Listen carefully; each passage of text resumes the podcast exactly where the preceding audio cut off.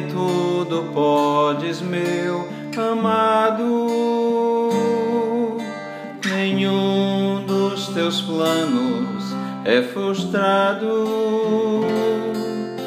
ainda que com perdas e com dor. Eu sempre seguirei a ti, Senhor. Os teus caminhos posso não entender, Senhor, mas sei que tudo é visando o meu crescer. Se lutas e tribulações eu tenho que passar, te peço forças para continuar, continuar a crer e a confiar no grande amor que tens, meu Pai, por mim. O meu desejo eterno é te adorar e aos teus pés me derramar sem fim. Bem sei que tudo podes, meu amado. Nenhum dos teus planos é frustrado, ainda que com perdas e com dor. Eu sempre seguirei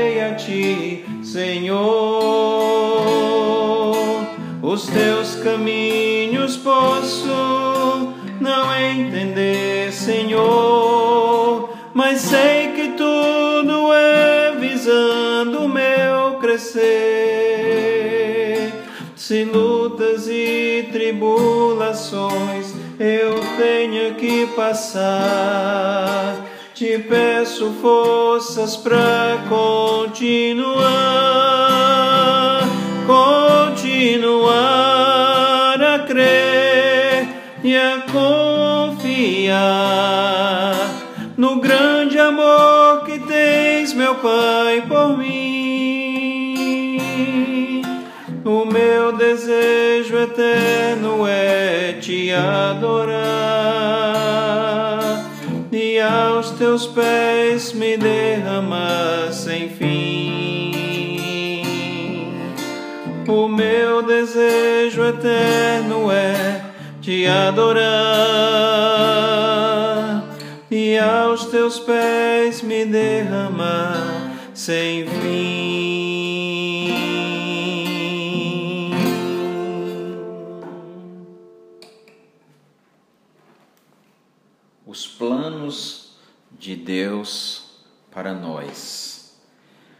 No capítulo 42 do livro de Jó, depois que Jó passou por toda a aprovação que Deus lhe permitiu passar, ele aprendeu e conheceu mais a Deus. Capítulo 42, começando com o primeiro versículo, diz: Então respondeu Jó ao Senhor: Bem sei que tudo podes e nenhum dos teus planos pode ser frustrado. Quem é aquele, como disseste, que sem conhecimento encobre o conselho? Na verdade, falei do que não entendia, coisas maravilhosas demais para mim, coisas que eu não conhecia. Escuta-me, pois, havias dito, e eu falarei. Eu te perguntarei e tu me ensinarás. Eu te conhecia só de ouvir, mas agora os meus olhos te veem, por isso me abomino e me arrependo no pó e na cinza. Os planos de Deus, os projetos de Deus, ninguém pode mudar. Ele é soberano. Como ele nunca erra e nunca se engana e nunca é surpreendido, Deus não erra no que ele planeja para nós. Pode até ser que seja difícil, doloroso para nós, triste, mas não é um erro de Deus, porque os seus planos não podem ser frustrados ou desfeitos ou modificados, a não ser que ele queira fazê-lo. Mas se não for o próprio Deus que mude os seus planos, ninguém pode, porque ele sabe muito, muito, muito bem o que está fazendo. Por isso, Jesus disse que é falta de fé, é como os incrédulos que não conhecem a Deus, quando nós ficamos temerosos, preocupados e tensos com coisas que nós não podemos resolver, com o sustento, com o futuro, com uma doença que nos acomete, com alguém da família que está doente, porque Deus está no controle. Mas nós somos tão pequenos, nós somos tão dependentes de Deus, somos tão frágeis. Como diz o Salmo 103, pois tu conheces a, a nossa estrutura e sabes que somos pó. Então nós comumente caímos nesta fraqueza de duvidar, de ter medo e de nos preocupar. Mas foi Deus que permitiu, seja lá o que for que você está passando. Seja bom, seja ruim, foi plano de Deus e aquele plano vai ser executado.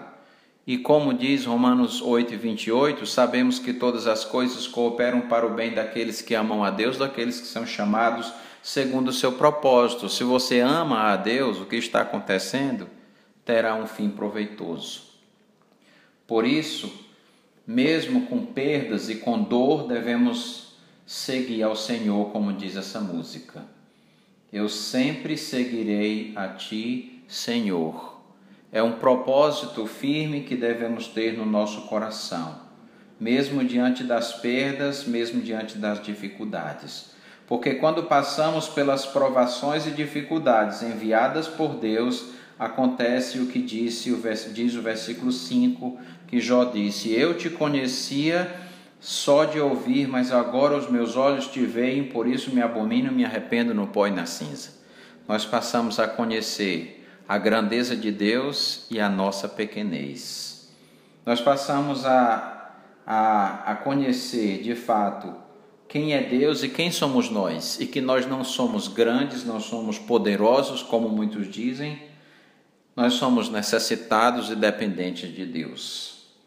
E assim vamos reconhecer a nossa a nossa fragilidade, porque o Senhor é Deus soberano e nada foge ao seu controle. Tudo está nas suas mãos.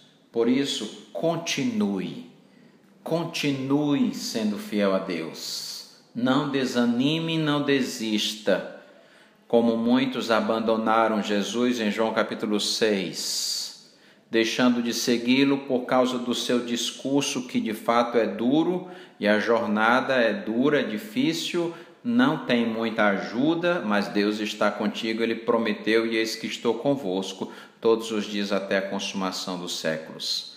Porque só ele tem as palavras da vida eterna.